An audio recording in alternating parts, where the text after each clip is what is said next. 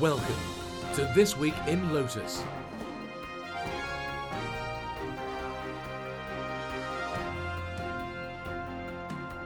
The weekly roundtable discussion of all things social, collaboration, technology, and community.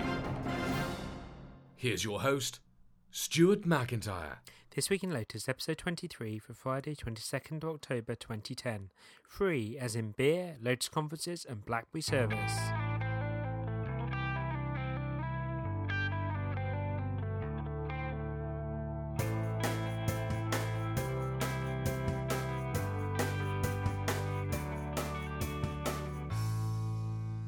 Welcome to episode 23 of This Week in Lotus, the weekly roundtable podcast discussing all things Lotus software.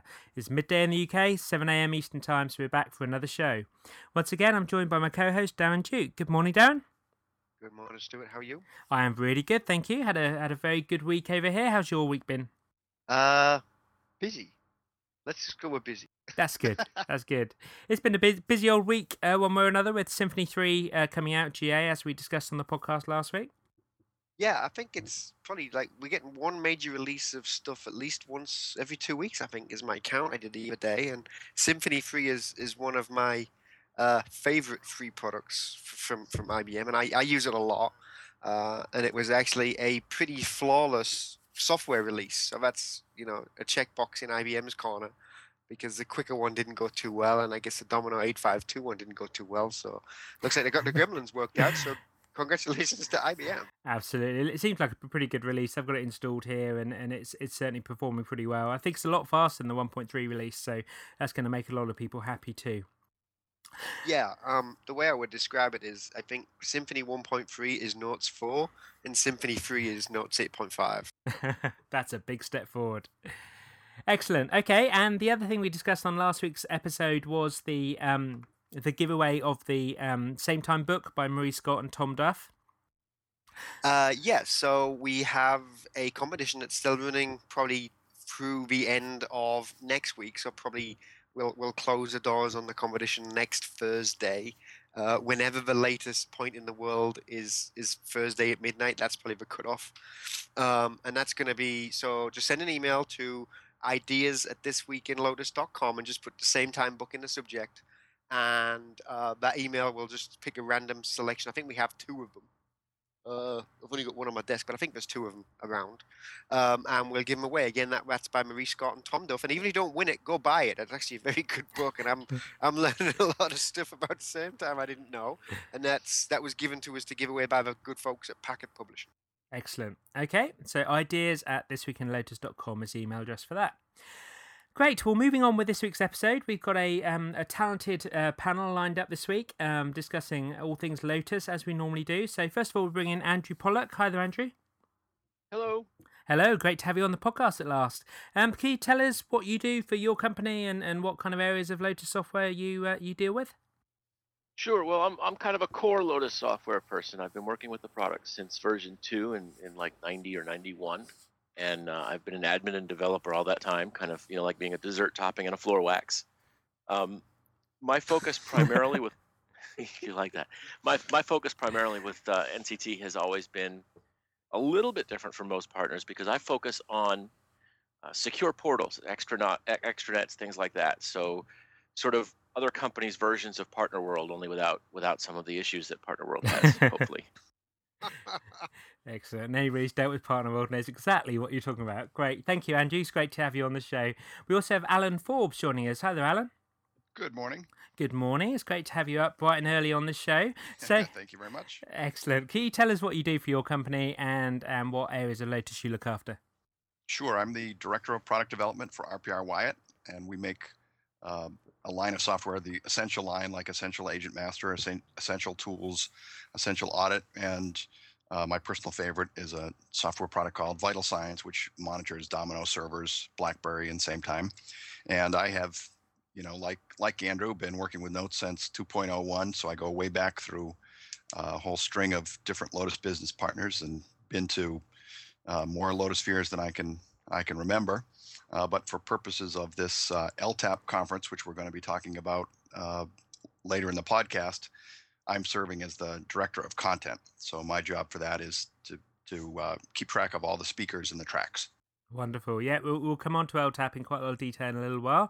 And on that subject, actually, we got one of your colleagues on the LTAP conference, Scott Sullivan, joining us today as well. Hi there, Scott. Good morning. Good morning. And I think you own your own company, Notes Code. Is that right? That is correct. Okay. And what do you do there? Okay, Notes Code is actually a website designed to uh, push the Lotus brand forward. Um, I use case studies, product reviews, surveys to help further the, the Notes brand and to um, keep keep people interested in what's happening out in, in the world in terms of what's happening with business partners. And that is what led us into producing the LTAP conference, which we'll talk about later. Brilliant. Okay, well, thanks for joining us this morning. And last but most definitely not least, we have Francie Tanner. Hi there, Francie. Good morning. How are you? Yeah, really good. Thank you. It's great to have you on the show. You're certainly our most exotic guest so far from the from the area where you live. So, do you want to talk us through what's Is your that role? a nerd girl comment? I'm, I'm now upset. I thought I was the most exotic podcast. Yeah, you're clearly more exotic than a Swiss woman living on a, a tropical island. Absolutely. Sorry, Darren, I've offended you now. Okay, uh, Francie, I think you've recently moved companies, haven't you? Do you want to tell us what your role is now? Right. I'm now the technical director for North America for panagenda, which is an Austrian based um, software company. We uh, specialize in IT management solutions. What that basically means is we have a Lotus Notes client management um, product, we have a server monitoring product, and something that helps you deal with ACLs and, uh, and group audits. Brilliant. Okay, and I think we'll come on to some of those topics a little bit later on, but it's, it's fabulous to have you on the show. So, as usual, we have a. we have a list of topics we'll work through, basically news items from around the Lotus community of the last week or so, uh, just drilling into some of those areas in a little bit of detail and, and really just discussing them as much as we can. So we'll, we'll kick off with this conference that's coming up in the next few weeks, LTAP 2010. Uh, it's it's the first virtual Lotus conference, as far as I'm aware, that, that's been organised. And so let, let's hand over to Alan Scott. Do you want one of you want to take on, you know, what is this conference and why did you uh, set it up? Okay, be happy to do that. Thank you. Yeah, the, the LTAP conference is, uh, like you said, the very first uh, virtual conference for the Lotus Notes community. Um, again, uh, following along with what I'm trying to do with Notes Code is it's to promote the Lotus brand, uh, to, to keep uh, everyone aware that hey, uh, there are new and exciting things happening. It is a conference that is virtual, meaning we don't have to worry about airline reservations, losing days of work for travel and uh, all the fun stuff that goes along with a live conference. Uh, while we certainly love going to live conferences, um, this uh, gives us the opportunity to to enjoy uh, sessions from industry experts and from uh, Lotus product managers.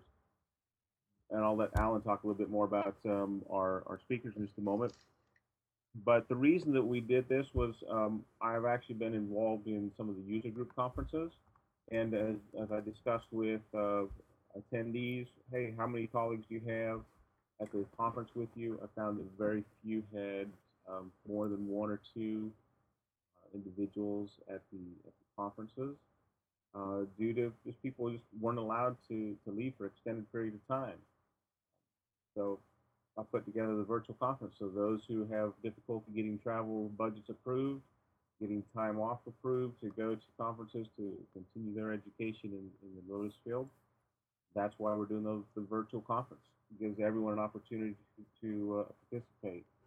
In our pre-show survey, I found that uh, um, about 10% of those who have signed up have never been to a Lotus conference simply due to restrictions on budgets for travel. So we're very excited that we're uh, getting people through their very first conference, uh, even though they've been involved in those for, for years. And, and that's kind of interesting because I, I, I can hold my hand up here. I hadn't been to Lotusphere ever until about three years ago. So I've, I've been doing notes for a long time, and it would have been easy for me to, to hop on a, a virtual conference. And I mentioned this, I think it was on last week's uh, on, on last week's TWIL, where I said, you know, RIM have kind of been doing this thing for a couple of years, and I, I think it's actually a pretty good idea. You know, attend a, a, a top level conference from the comfort of your own desk and put on some headphones, and your boss may, may not even know what you're doing. exactly. But it, it, it is going to give that opportunity to those who um, may not be able to get to any of these conferences, even if they're in the same city. If, if uh, they're in a user group there that's in their own city, they're not being able to attend. So this does op- open up uh, that opportunity, and, and, we're very excited about it. We're getting a lot of great feedback, a lot of enthusiasm. Uh, we have over 350 people registered already for the conference. Excellent, that's pretty good numbers. So, um, just to outline, the the conference takes place. I think it's on the 27th and 28th of October. That is correct. Okay, and what's the cost for joining? It is actually free for attendees this year. So there's no cost for the attendees. They can sign register for free and attend uh, the sessions uh, during uh, the 27th and 28th. Exciting thing is that some sessions will be on demand. So if they're looking to see a session and they had a conference call already planned for work, uh, say 10 o'clock on Thursday morning, and there's a session at Thursday 10 o'clock, there's a good chance that uh, that session um, is going to be an on-demand session, so they can watch it at any time on Thursday, even though it's scheduled for 10 a.m. So it gives them an opportunity to not have to. It's a very flexible format, so they don't have to miss something important at work. They can come back to the show, log in, and watch that uh, session anytime. He said he said free, so every time we hear free, we need to bring that back up again. So as as as Marie Scott would say, it's free, free, free. So there's really no reason not to attend. Exactly. Thank and thank you to all the sponsors who um, were able to help uh, help us cover the cost of, of putting on the show. This sounds like a really interesting idea, and with what you mentioned, it does seem to make a lot of sense with the decreasing budgets and travel and all that good stuff. Uh, what I'm curious about is how are you dealing with some of the community aspects? Because one of the the nice side benefits of actually going to a conference is being able to network and talk to other people do you guys have some kind of community chat available or anything like that um, that allows for some of that interaction even though everybody's actually sitting at home? We actually do have that built in. The uh, oh, the conference fantastic. the conference vendor that we're using has a great interface so that it actually looks like you're at a conference so that you you walk into the general session and then you go into different tracks and there's rooms and there's an exhibit hall and we're hoping that that sort of familiar interface is going to foster a lot of of uh, chat sessions. Of course, you don't get everything that you get at a live conference, but we think that there are going to be some benefits uh, that offset it, particularly around the fact that it's free and that you can do it from your desk so there's no travel. And if you miss a spot because you're already booked and there's a session that you really wanted to see, you can catch up later because the whole thing is virtual and it's going to be on demand. And the other thing I want to do uh, mention before we go on to the next topic is that we we have a great lineup of speakers. Um, you know, considering the fact that we we really just started putting this together a couple of um, you know weeks back when Scott and I said, you know, it really would be great if there was a virtual conference for the Lotus World. Somebody ought to do that. Uh, next thing you know, we are doing it, and we've got um, a whole lineup of people from IBM, like uh, Jan Kenny, who's the Lotus Notes Traveler product manager, and uh, a couple of guys from the Sametime group, uh, Rob In- Ingram and Marlon Machado. And uh, even our keynote speaker is uh, going to be Ed Brill. So I think there's going to be lots of great content on there that is free. And, and I'll just rephrase Francie's question. Is there a bar and is there karaoke? no, we haven't quite figured out how to do that one yet, but there is a nice little lounge area that uh, you can uh, go into, and uh, if you bump into, so you can see who else is in the lounge, and then initiate a, chat with them. We can also uh, there will also be a, a, a session set up where there'll be like group chats, like birds a feather type of uh, event the interface is really cool in the in the sense that if you have a webcam and somebody else has a webcam, you can actually initiate some web chatting via the webcam. So, so if you walk up to someone's booth, for instance, yeah. Right. So that's it, that's it. That's either a very good thing or a very bad thing. I'm not quite sure. right. But uh, yeah, I want I want to I want to applaud you guys. I, I think this is a, a splendid idea. Um, I, it shocked me when I heard about it that no one had thought about before. Because, like I said, other brands from other vendors are, are doing this kind of stuff, and I, I think it's actually a, a, very good idea. Well, thank you very much. It's it's an experiment for us, of course, because we've never done it before, Uh, but as we were kicking it around, we thought, you know, the, the Lotus World ought to have a conference like this. Absolutely right. And and you mentioned you got some good speakers lined up. Do you want to run through some of the people that are already committed to being on LTAP? Sure. Um, we've got Keith Brooks, who's going to do uh, a couple of sessions for us around, um, you know, trying to understand what uh, what you can pull out of DDM and the server log. Uh, we've got a guy named uh, Dan Lieber who's going to talk about the options that you have if you're a Domino Doc customer, and given the fact that that's uh, end of life now. Uh, we have Gary Devendorf, who's a, a, former Lotai, who used to present at a lot of uh, Lotuspheres and now is, um, you know, still making the case for how the Lotus world and the Microsoft world can can work together uh, from a technical point of view. He's going to do some sessions on that. Uh, we have Dave Kajmo, who's going to who's the product manager for Quickr, who's going to do an uh, overview of uh, Quickr 8.5. Um, Jan Kenny, I know we I mentioned, who's the Lotus Notes Traveler uh, product manager. I'm particularly interested in what she has to say since I'm a, a traveler junkie myself. Um, we also have a guy named uh, Mark Roosevelt who's going to do a session on cloud computing and what that might mean. Uh, we have uh, Carlos Casas who's going to do some of the the uh, political aspects of managing, you know, the line of business when you're an IT person and trying to justify, you know, Lotus technology and so forth. Uh, we also have a guy named uh, Dale Jones who's going to talk about the cost of migrating to Exchange because he actually went through one of those, and that ought to be interesting. And uh, we've got some other ones that we're we're still lining up between uh, now and Wednesday. And don't forget Lisa Duke. Lisa Duke. I'm sorry, she's going to do um, some uh, case studies on uh, on Quickr.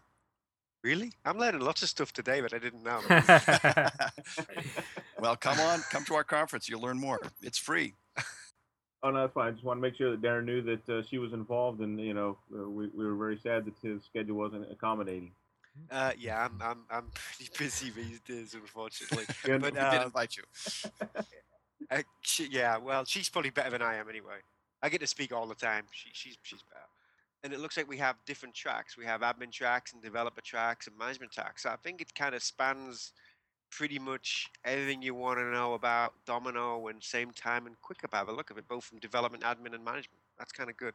Yeah, and Alan's done a very good job of lining up a, a, a nice um, a nice lineup of speakers, and, think it's going to be very uh, a very good conference. Uh, again, this is like Alan said, this is our, our first virtual conference, and uh, we're looking forward to um, making next year better than this year. But uh, we're, we're, very happy with, the response that we've had and some great speakers lined up. We're very very pleased with them. I, we're sort of skipping over the fact that, that the whole thing is being brought is paid for. The reason it's free is because we've got uh, a solution showcase uh, full of vendors, and and they're going to have lots of good stuff in there as well. Yeah, do you want to just uh, maybe rattle off a few of them? Sure. We've that got um, for our exhibitors, we have uh, Crossware, RPR Wyatt, Department Calendar, GSX, Inware, Metalogic, Opus Neo, uh, Marga Systems. We have uh, Conexus and uh, SoftQuest and Cupertine so far are all uh, uh, our sponsors, and we do appreciate them very much. Yeah, and that, that's that's some good stuff from all of um, vendors that were mentioned. And I would say if you, if you attend the virtual conference, uh, go go see what these guys are offering because there's actually some good ones in there. A lot of the stuff I use is in there. Absolutely right, and I, th- I, think it's worth remembering a lot of the speakers will be at Lotusphere too, so you really are getting a sort of preview of some of the content probably that's going to come up at Lotusphere in three months or so time as well. So I mean, it's just tremendous value to, to have a free conference anybody can join from their workplace. It's great. I mean, da- Darren, do you see this as being a little bit of the future of, of, conferences? I mean, there's a lot of very vibrant user groups around, but but with the cost of travel and hotel and so on, do you see more virtual conferences coming coming up? I, I think they have to, and, and I think at some point, Lotusphere, while not virtual, I think are going to have to do what Google do, which is record it and stream it. If not immediately, then maybe uh, you know a, a week later. Um, you know, I think the LTAP is is a step in the right direction for, for that. And I, I think as anyone in the Lotus world knows, you know, it's usually not IBM that starts the, the, the snowball. Um, so, you know, I think, yes, we, we, we are going to see more of these. I, I think, you know, there needs to be some type of, you know, centralized repository. So, you know, there's not one every every other day where they're overlapping on three days because that's the problem you see with virtual conferences. All of a sudden, there's like rabbits. Yeah. Um, but but I, I do think this is the way of the future because we are so disconnected. I mean, example, Francie's on a Caribbean island nowhere near us, and we're having a conference here, a, a podcast. So that's just the next kind of iteration of that. That's exactly right. And in, in my research of getting the platform uh, set up for this, discovered that um, companies like HP and even IBM themselves are doing these types of conferences at least once a month for the for, for different areas of their business. So it is definitely going to be the wave of the future.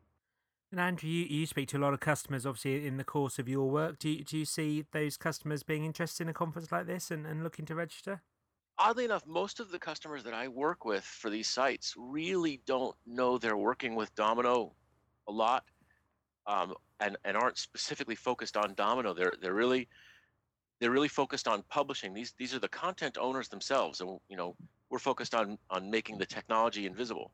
Yeah, so they don't necessarily know they're working with Lotus software, and therefore a Lotus conference wouldn't necessarily be something they'd be interested in. How, how about you, Francie? I mean, you, you, I guess travel from where you are must cost a fortune.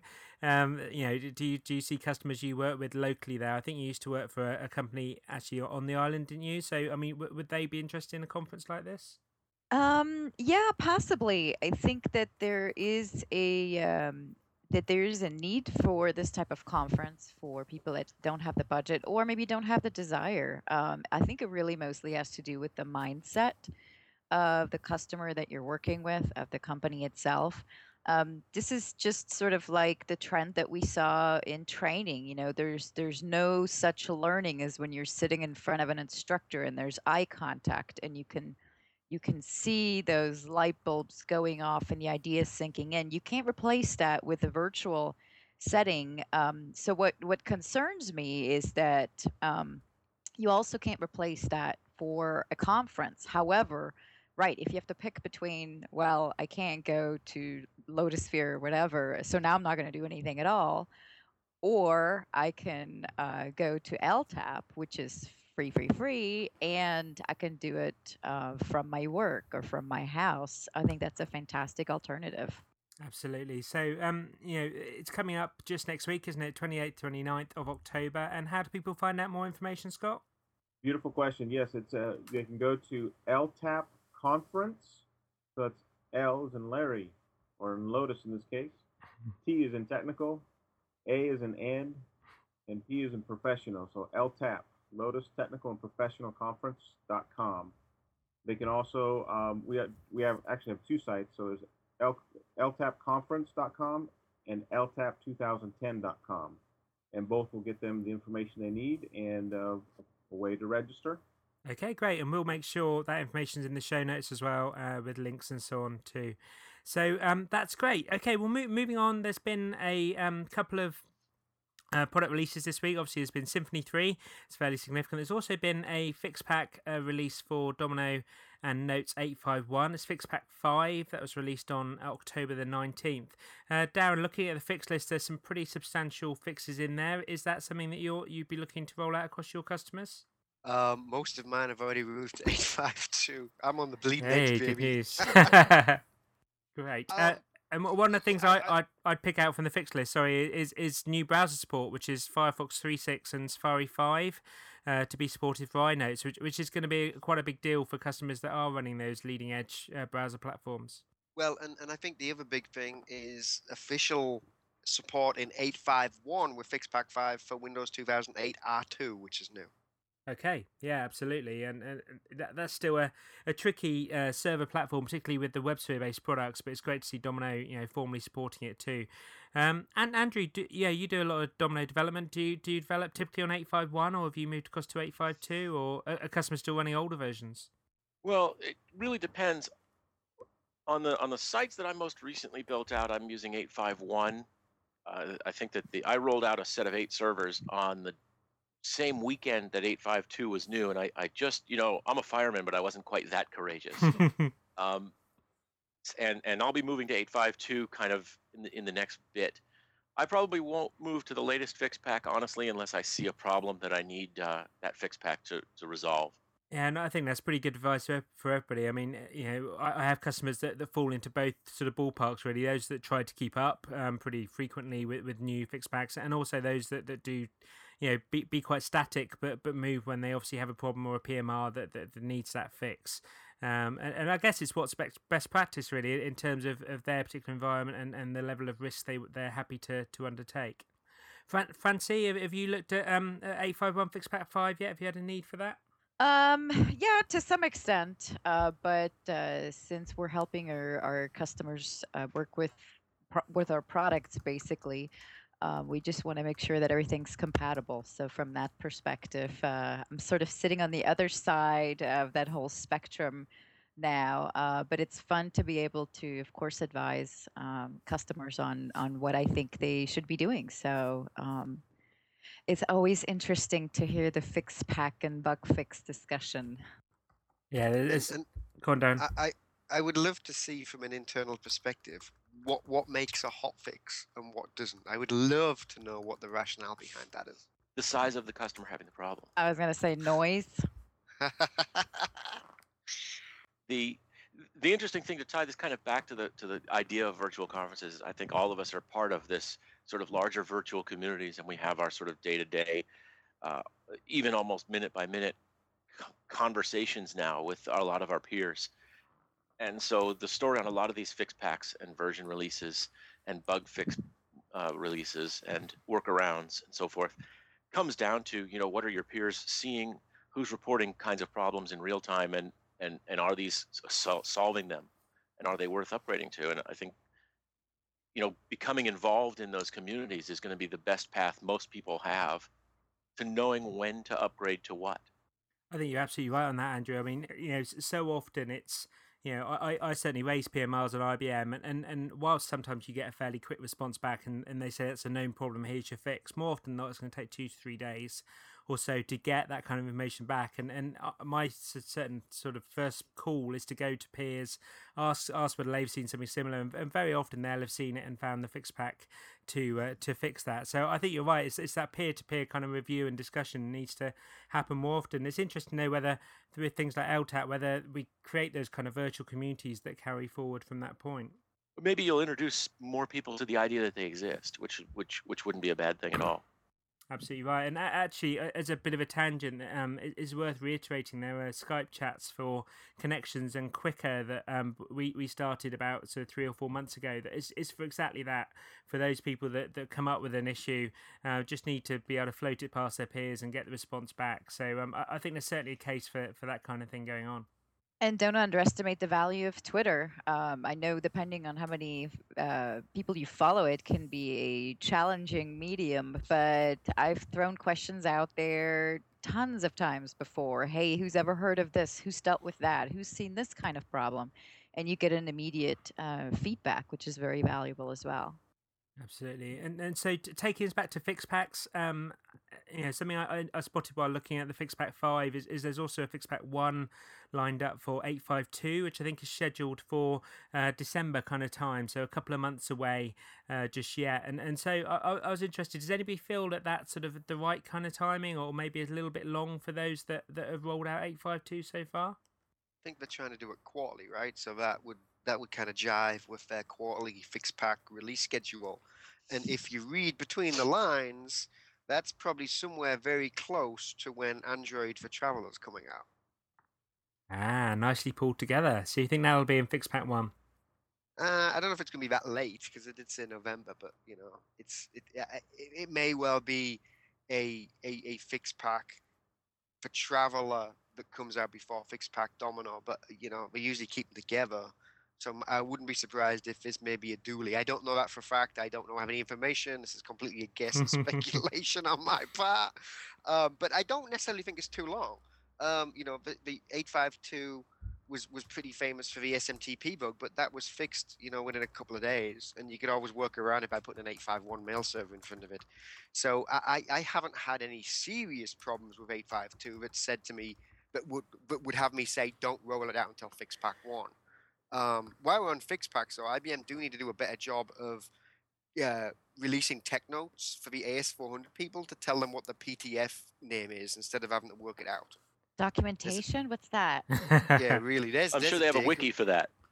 That'll be community driven through the wiki. Yeah, now I know what it is. I can post a wiki article. No, I mean it's it's insane that I you know we've got you got you got an i series an AS400 whatever you want to call it these days, and you, you pay an awful lot of money on support, and you get the hot fixes and the PDFs from IBM. For example, 852 the the hot fix one, and nowhere in the document does it explain what the PTF name should be. It took us a good few hours to work it out. And so, sorry to be uh, sort of uh, ignorant, I guess, of the i series or the System I. Um, but why do you need that PTF? Is that so you can search that particular fix out for the i series? So what what happens is like all of hotfixes, you download it, and it comes down in a zip file, and you expand the zip file, and there's a file in there in AS400 where it's called a save file, and you upload that save file to your AS400. Except the save file name is not the same name as the actual PTF. So I'm kind of thinking of a good analogy. It's it's like giving me coffee and then telling me I've got to go make tea. I've got to figure it out. Um, so because the name is not in the file name, you have to actually go and search. You know, all of them Lotus Tech notes that come out, the the LO documents. Yep. It, you have to go find that, find the specific one, then rename or, or, or hope that's the PTF number, and usually it is. But it's it's kind of a big hassle um, to find it out. So there's there's a naming nomenclature on an I series where a PTF number has to be known, and the PTF number, at least in this case, is not the f- save file name. They can certainly make that process a whole lot easier, it sounds. So, uh, have you put that up as an idea, an idea, Jam, Darren? Oh, I don't think so. okay, That's what I've got. A, that's what I've got a, pod, a blog for and a podcast. this is very true. and you mentioned as, as well earlier on this week some issues you've seen with um with you know smart um smart upgrade and run as and so on. Do you want to bring those up here? Yeah, so this is kind of a one of them things that I don't understand, and that is that with Windows 7, the the Smart Upgrade Run As utility, you know, aka SU Run As, which is what most people will know it as, um, that is not supported in Windows 7. And this is a bit of a shock to me because Windows 7 is now not new. It's it's been around for 16 months. It was released July 22nd, 2009, courtesy of Wikipedia, so that may be wrong, but you never know. Um, and and my issue with that is is with, with everyone's P and not going to Vista, it was kind of apparent to everybody in the industry that Windows 7 within nine to 12 months was going to be the version everyone had to go to. So we're starting to see organizations move to Windows 7 because they have no choice. And yet we can't upgrade Lotus Notes in place using the inbuilt uh, technologies that the IBM provides, which is a smart upgrade run as. Now I can do it if if, if they've got local administrative rights, but no one in their right mind runs an Active Directory domain with administrative rights on every computer.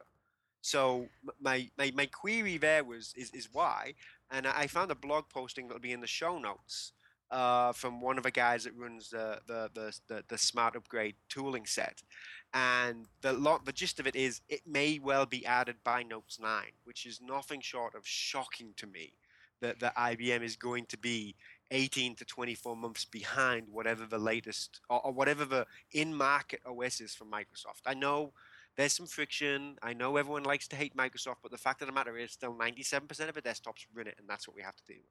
Yeah, this is really, really unfortunate. Um, I'm personally thrilled that IBM attempts to give us tools to deal with situations like policies and SU run as and, and smart upgrade.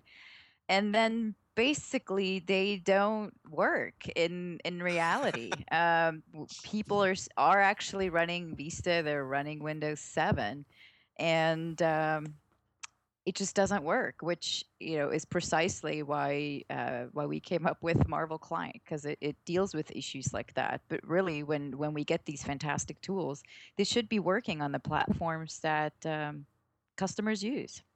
I- I just want to jump in first that it, I mean Notes does work on Windows 7. It's just the smart upgrade thing that, that you know those are the kinds of issues you run into. The the product works. Just in case Correct. somebody's out Yeah, there yeah. listening saying, "Oh, we can't go to Notes because Oh, it doesn't yes, work with Windows 7.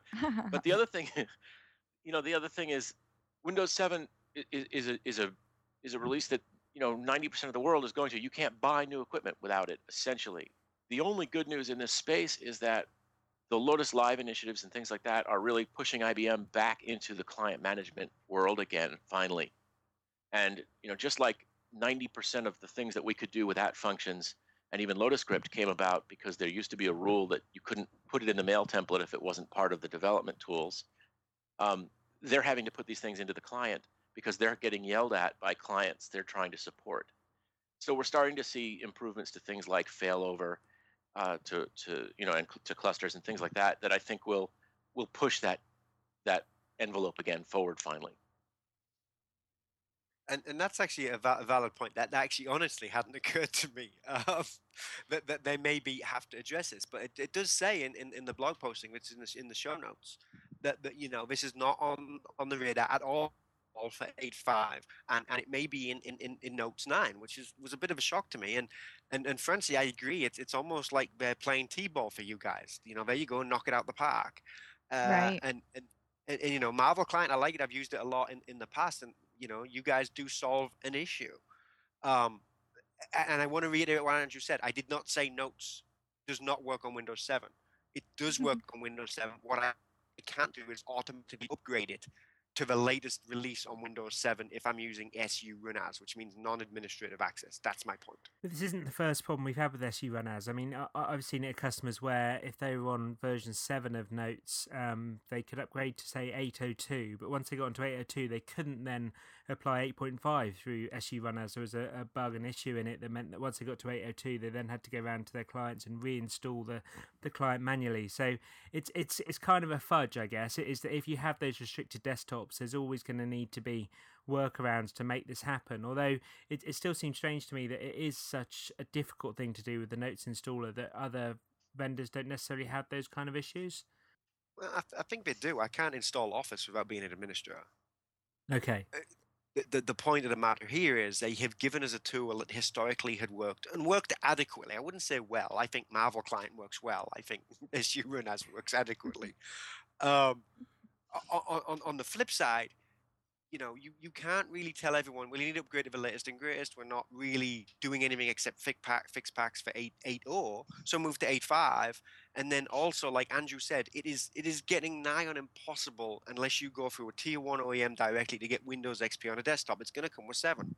Yeah. And so the 7 creep is going to increase. And, and the fact that we can't do it is, is nothing short of, well, a big mistake and and I think it's going to affect it again in the long run of, of, of getting the client upgraded to get fix packs out there and all, all of this good stuff and uh, you know it's this is not unfortunately the really the, the first tool you know I, IBM seemed to be a bit behind the times on, on everything I mean we don't have Office 2010 support in, in the connectors uh, we Yeah, don't have and Windows think 64 about- support Think about what happens when you can't get the clients upgraded. Um, when does that perception of notes is outdated and ugly and old come in? It it comes in when you can't upgrade the client, when you can't upgrade to eight, when you're still stuck on six or seven, when you don't have the tools to manage that whole process. And this just sort of feeds into that. Um, we're getting great releases, we're getting a new interface and all that good stuff, but we, we can't really do much with it if we can't upgrade the clients to it. Yeah, and, and that's exactly right. Is you know you put your install base at risk because the, the tooling is not available or adequate to to to do this in, in, in place. And I think it becomes difficult, especially if you have you know 5,000, 25,000, 50,000 notes clients. You know you can't walk around with a CD and go one on one on all of these machines.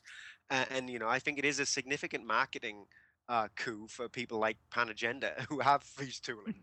but I also think it's a bit of a thing to IBM that they don't. And as you mentioned a little while ago, down, it's it's not the first time. Yeah, we got we've got um you know the the connectors for Office 2010. We've also got Windows 64 issues, haven't we, with the Quickr connectors won't install on Windows 64, so um 64 bit. So yeah, I, I think IBM needs to just just work a little bit harder, perhaps on those areas. Something that came up in discussion yesterday was around provisioning of the clients. In, in that, as far as I'm aware, the only way to provision down a new version of the Notes client is to ship down the entire 500 meg uh, client, and, and and that was was something that I believe was going to be uh, dealt with, particularly when they were talking about the workplace rich client a few years ago. That that was going to be provisioned down. You could have updates pushed out uh, sort of granu- granularly rather than than shipping the whole client. Is you know is that something you see a need for? Is is uh, you know a, a smaller version of the client that's easier to ship out when there are updates? Um, it would be nice to have a diff as opposed, like you said, the entire executable.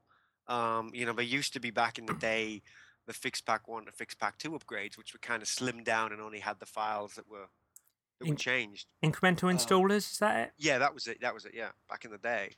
I don't think they've been used at all since probably 704, 703, I think is when they were kind of. let's uh, not st- over glorify the the success of let, us not over glorify the success of incremental installers. I mean, those, those were certainly not the most enjoyable experiences of my career, but the you know th- this is part of their direction, and I think um, w- without without going off on my typical anti-Java ranting, the, the the Eclipse client is this huge mass of very small files.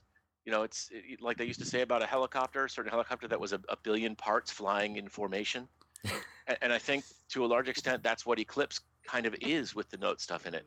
So shipping these small versions, you you you run this risk of not upgrading the one piece of it you need and, and coming out with a disastrous fix pack. So it's it's really a, a bit of a conundrum. They kind of have to each time make sure everything is every single piece gets touched.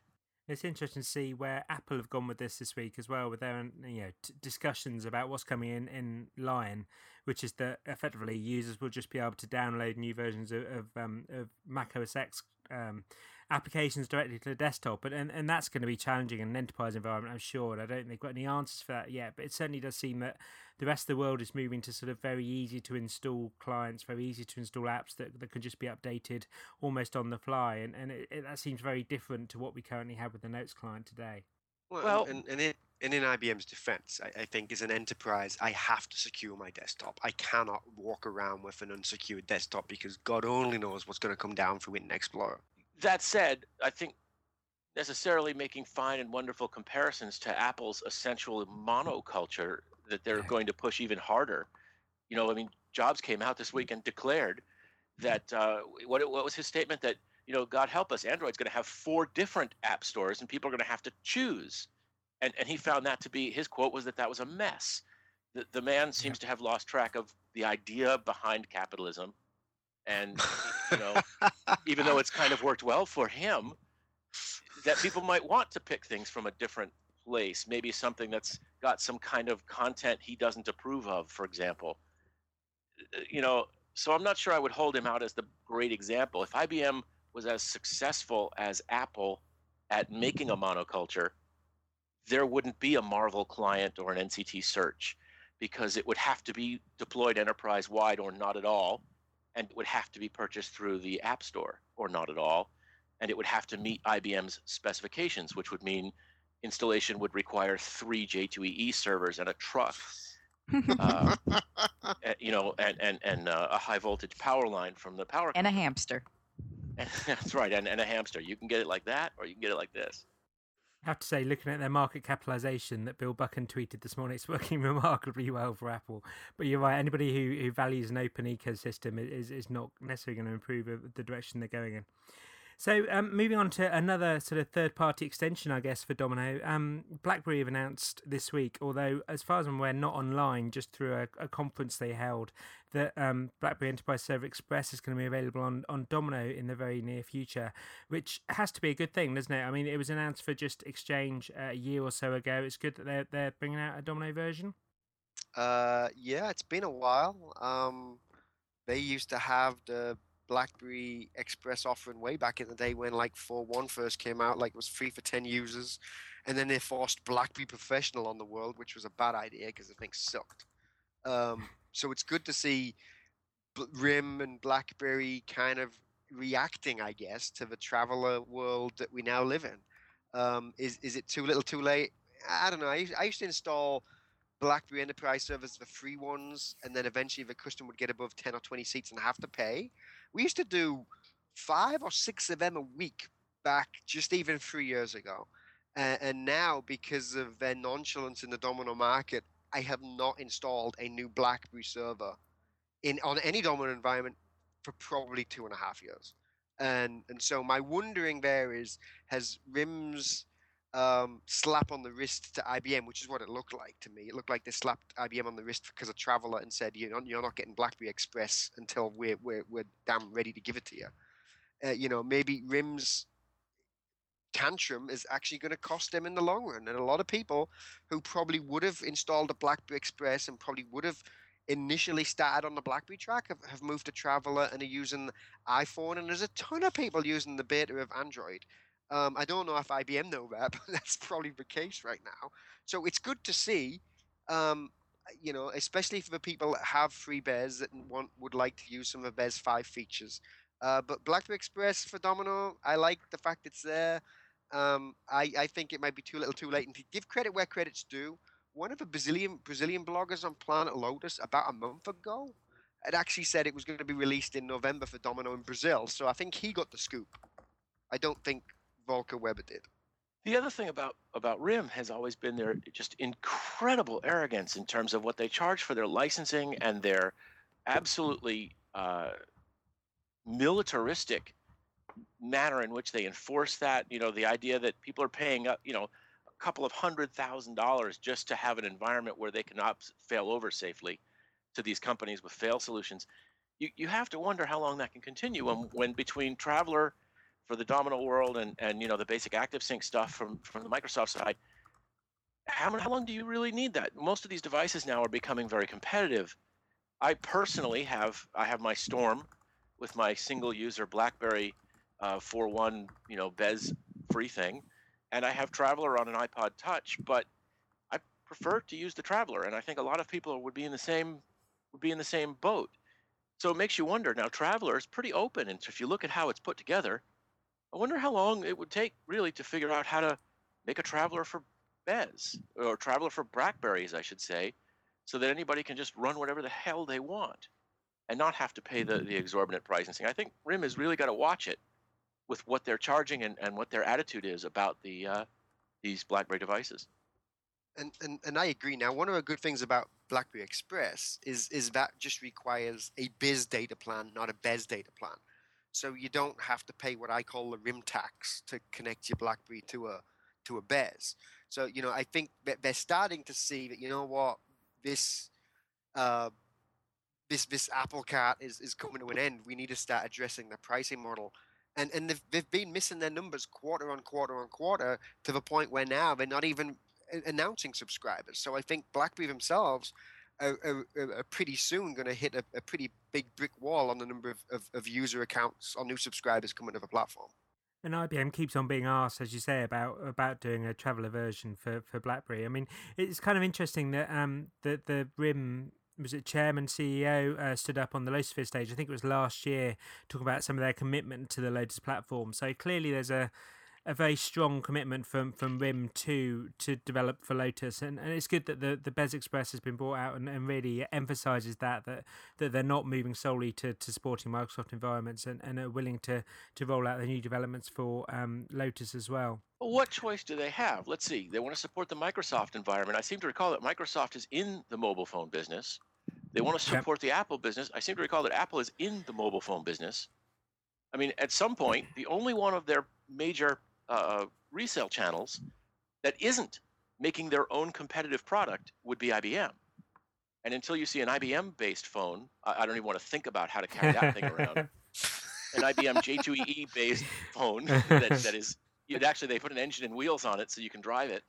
The, until that comes out, my, IBM is the only the only the only place they can sell that isn't directly competing with them.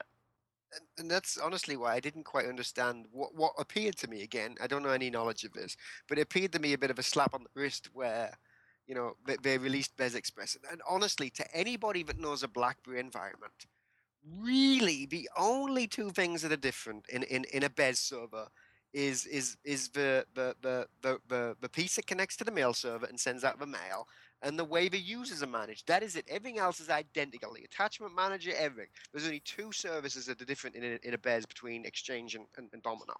So it wasn't. It, it didn't take what what how long has this puppy been out now? Nine months, maybe ten months, something like that. Yeah.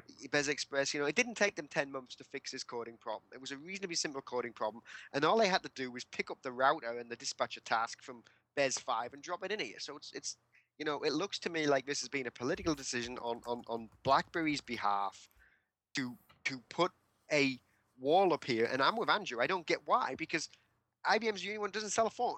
Well, we'll have to, to wait and see for the um you know to the official announcement. Obviously, uh, Volker Weber, I think, went to a, a RIM conference in Germany and heard this news. So I'm guessing it's going to be made uh, public sometime soon, and we'll, we'll, hear the details about the the um, licensing and, and how it's going to work. But certainly, I can see it being very popular. There's an awful lot of SMBs out there that have BlackBerry phones now, and, and, and the idea of them being able to avoid being paid, you know, having to to pay that BlackBerry tax has to be a good thing for them, and and for the Lotus platform too.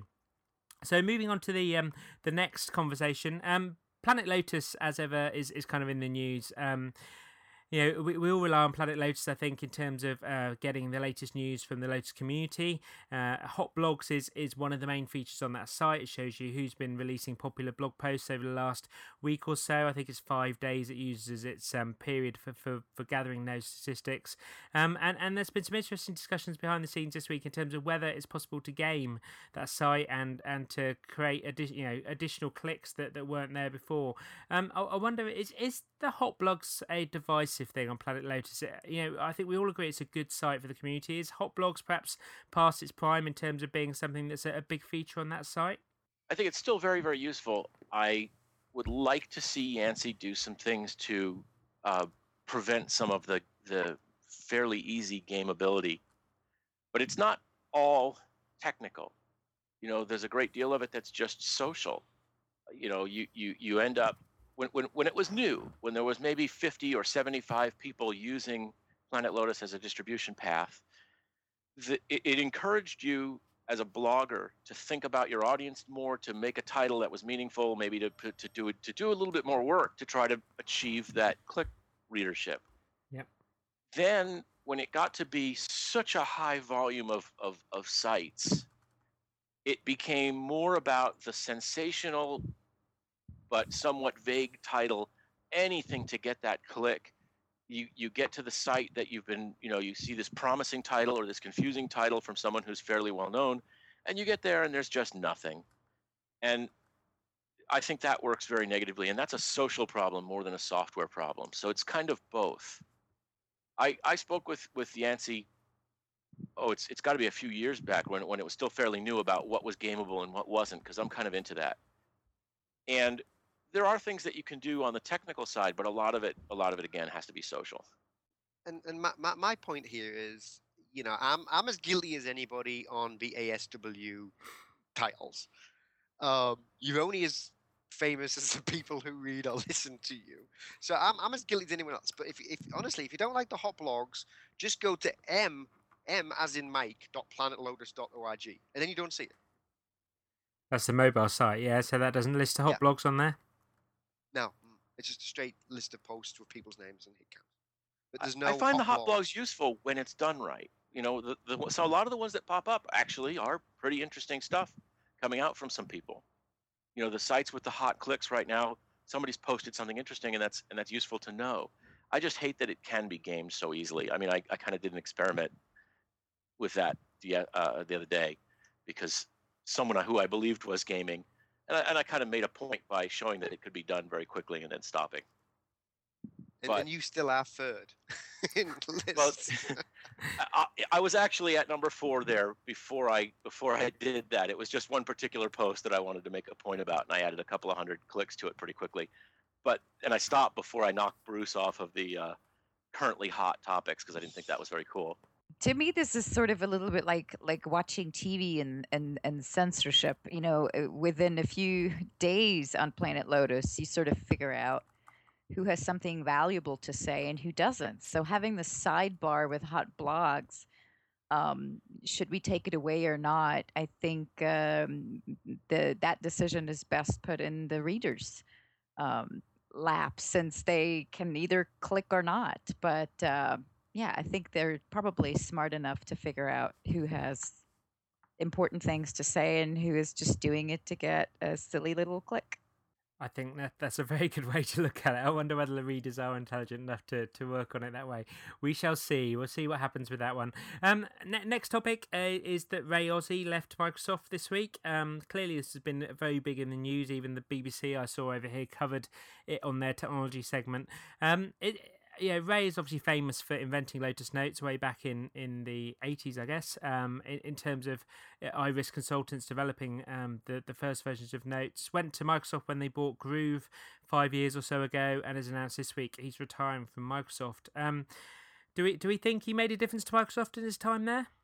To Microsoft, no. To Groove, yes. At least every six months they were re-releasing Groove. Is anyone using it? No, that's why they kept having to re-release it. you know, he did make he did he did get a lot done there. You know, I think that if I understand correctly, anyway, he was a pretty heavy driving force behind you know what became Sync. Um, this idea of different things communicating. His whole his whole thing is is this idea of replication, this idea of data in sync, and he's kind of reinvented that three or four times. But let's let's not kid ourselves. He didn't invent notes by himself. He had a team of very brilliant people around him that he was a very his management style allowed that to turn into something really cool. I worry I worried for him when he went to Microsoft, not all that much, frankly, because he doesn't need anyone worrying about it. But you know, I worried about the overall success there because the culture there doesn't really promote that, right? Microsoft is a very top-down organization. You know, you say yes to your manager and no to your employee there a lot. Uh, at least from the people I've known who've talked to me from there and that's not really an environment I would expect him to thrive in. So he did what he needed to do there. God help him. I hope he made a lot of money. You know, uh, everybody should be successful. It will be interesting to see what he does next.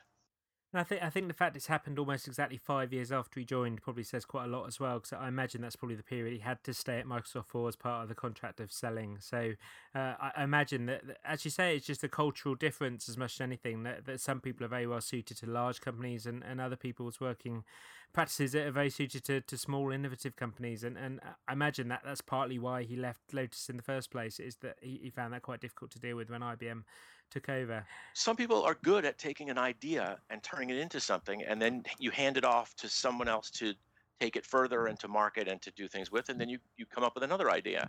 That's a, a very valid and, and, and an important role in, in a business ecosystem. I think uh, I almost think Groove could have been much better if he wasn't so famous when he started it.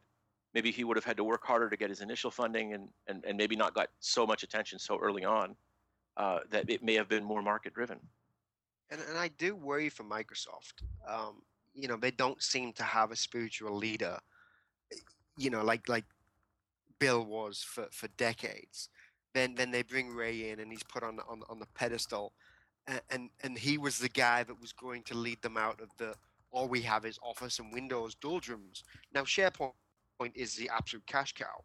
But you've got to, you've got to wonder where the next thing is. It seems that everybody who is into innovation be the guys that they bought for the phone that was killed a couple of months ago, uh, be, be it Ray Ozzie, all of these people that are famous for that, they, they don't seem to do too well there.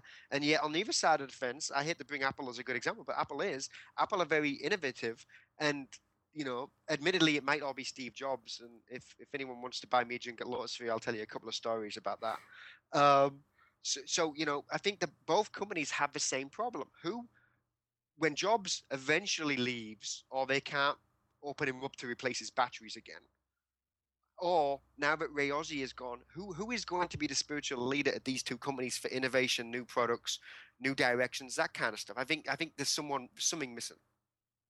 Well, so on that note, who do you consider to be the spiritual leader of IBM? Oh, well, good question. Never had one. That's why it's like it is. But they don't want one. Yeah, they don't want one. It's you know, it's Perhaps because they're irreplaceable. Like, okay, well, let's let's leave who? well, no.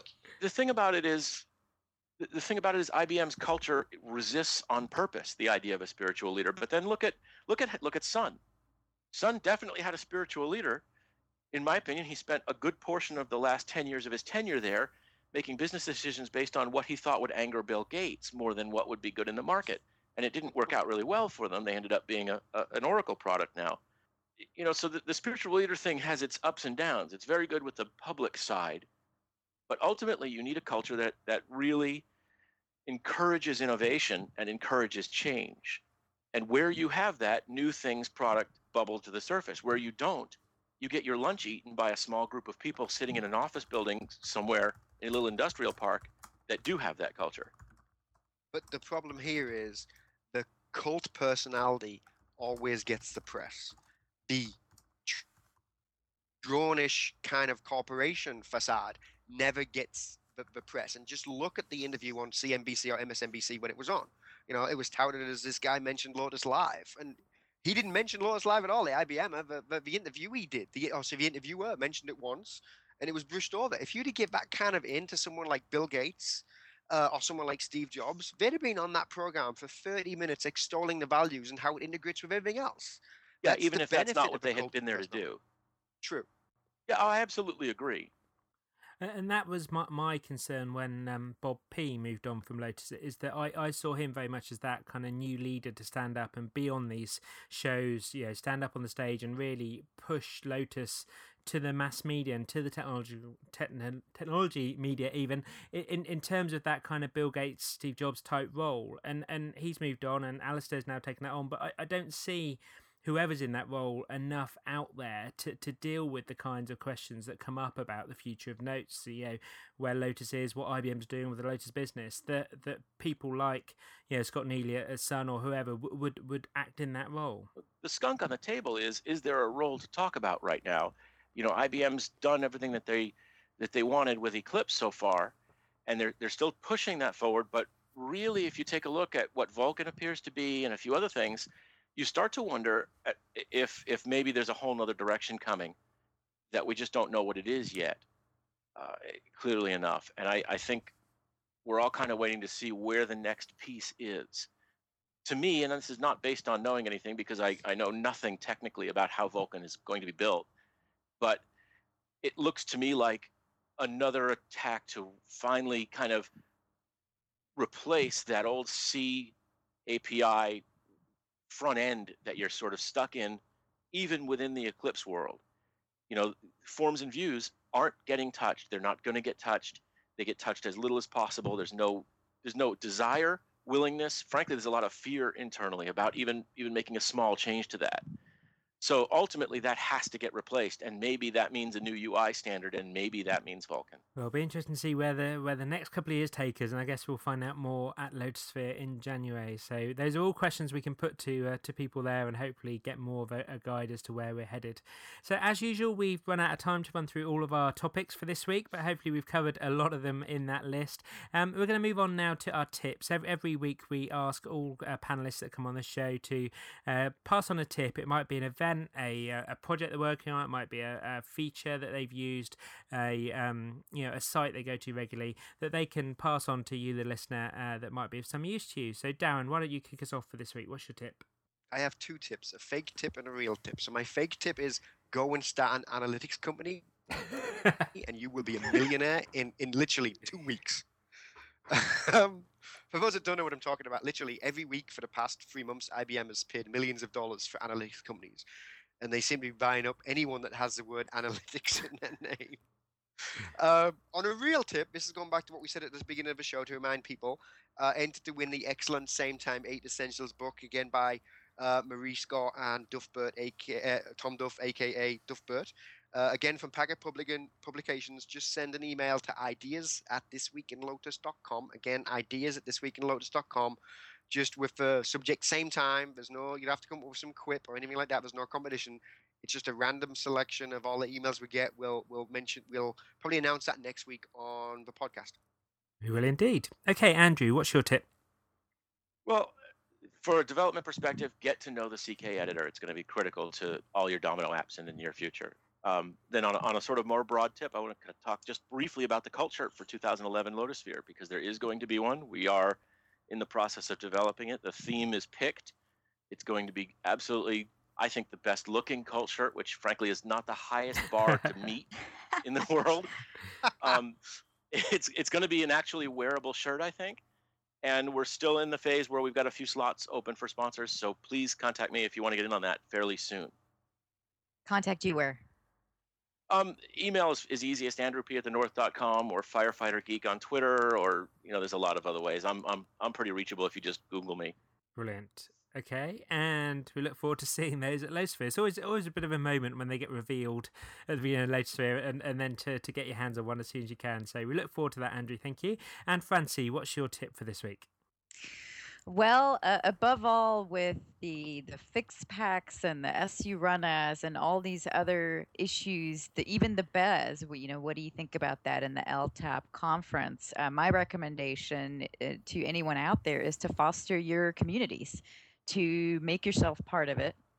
Like we talked about earlier, there's Twitter, there's online chat, there's persistent Skype chats, there's uh, Facebook, there's other ways there's blogs to talk about the issues that are important to you. So you know um, what is recommended that you do or help you solve problems and uh, yeah living living on an island sort of in the middle of nowhere i certainly know all about that um, so that's very important. And then of course to find out more about how to pull off a flawless upgrade visit panagenda.com Okay, wonderful. And I think there's a couple of conferences coming up soon that, that you guys are, um, are sponsoring or being part of. Are you going to be at iLug? Yeah, absolutely. We're sponsoring and uh, presenting at iLug in November, and we are presenting at Admin 2010 Europe in Copenhagen in December, which is going to be a very interesting climate change for me. And then, of course, we'll be part uh, and sponsoring and presenting, hopefully, at Lotus Lotusphere in January. Brilliant. Okay, we'll look forward to seeing you at one or all of those events. Um, Scott, what's your tip for this week? Okay, well, great. Uh, well, obviously, I need to uh, give a kudos out to all of the sponsors for LTAP. Um, and then um, also, when I was putting together the conference, I came across the three three companies that kind of caught my attention of unique products. Uh, one of those was RainbowSync.com. They do some cloud storage um, synchronization with uh, file folders uh, but they use a Domino backend, which I thought was a pretty nifty idea. Excellent. There's also opusneo.com. They have a dashboard for Quickr. Uh, they ena- enable you to add, add in um, several uh, widgets into a, a, dashboard, plus your email and calendar, and then have all of all access to all of your Quickr places. Very unique product. And then uh, Crossware, they have a, a a mail signature tool that lets you uh, control everyone's signature in five minutes or less, so everyone has the right uh, disclaimer, the right logo, and the right layout. So all three very nice products that uh, was introduced to over the last couple of weeks. Great, thank you for those, and we'll have links for all of their websites in the show notes for, for people to uh, follow up on. And my tip for this week is uh, Woopra, uh, WOOPRA, which is a free web analytic tool. Um, so it's kind of similar to Google Analytics, um, but uh, differing from Google in that it has a client. So whereas Google Analytics, you need to go on their website and you can then see your reports, see um, you know who's been accessing what URLs on your server, uh, where they've come from, and so on. Woopra does all of that, but then you see it in a very attractive, rich client that runs on your machine, on your Mac or your PC, um, and it allows you to see live stats. So you can actually see who's on your site right now, where they've come from, what referrer they came from, what sites they, uh, sorry, what pages they've looked at, uh, what you know browser and platform and so on they're using. So it's a really great way of capturing data about your website, um, you know your trends and and usage and so on. So all the details for that are at woopra.com. Um, so again, that's W O P R A. It's free to get you started, and then if, if you get above a certain number of clicks to your site, etc., you, you need to pay. But it's a it, I only use the free version. Very very good tool um, to help you out. So those are our tips for this week. Um, Darren, I think you've got one more thing you wanted to cover, and do you want to tell people how to uh, get a hold of you? Yeah, sure. I just got an email from IBM saying that Fix Pack 5 for 851 will break Designer. There is no fix yet, so that's a news flash right there. So if we can get this out today, that might help. we will. Okay. oh, actually, for people on the live chat, on, on the live streaming, there you go. Right, real news, real time. Look at that, like CNN. Um, so you you can find me on the blog, blog.darrenduke.net, all one word, D-A-R-R-E-N-D-U-K-E, and also on Twitter, Darren Duke, all one word, D-A-R-R-E-N-U-K-E. Awesome. Thank you. And Andrew, how do people find you? Uh, Andrew P at the north.com, Firefighter Geek on Twitter, uh, Andrew J. Pollack on Skype. Uh, you can Google me. I come up either first or second to the guy at the New York Times who stole my name. Um, I'm I'm pretty easy to find. Awesome. And Francie, how do people track you down? Francie.tanner at panagenda.com or on our website or blog.panagenda.com. Okay, wonderful. And Scott, how do people find you? Very easy. It's Scott at notescode.com. Wonderful. Okay, and just a reminder, what's the URL people need to go to for LTAP information? ltapconference.com. Wonderful. Thank you. And I'm Stuart McIntyre. Um, you can find me on Twitter as Stuart McIntyre, various blogs, which you can track me down through blog.collaborationmatters.com. Um, as Francie just put in the in the Skype chat, we're like CNN but with subscribers. I'm not sure. Uh, hopefully, we've got credibility. I don't know. Um, so that was this week in Lotus for this week. Uh, please join us again next week. Once again, we'll be live streaming. And uh, thank you for downloading and listening to the podcast. Till then, bye for now. All opinions expressed during this podcast are those of the participants only and do not necessarily represent those of their employer.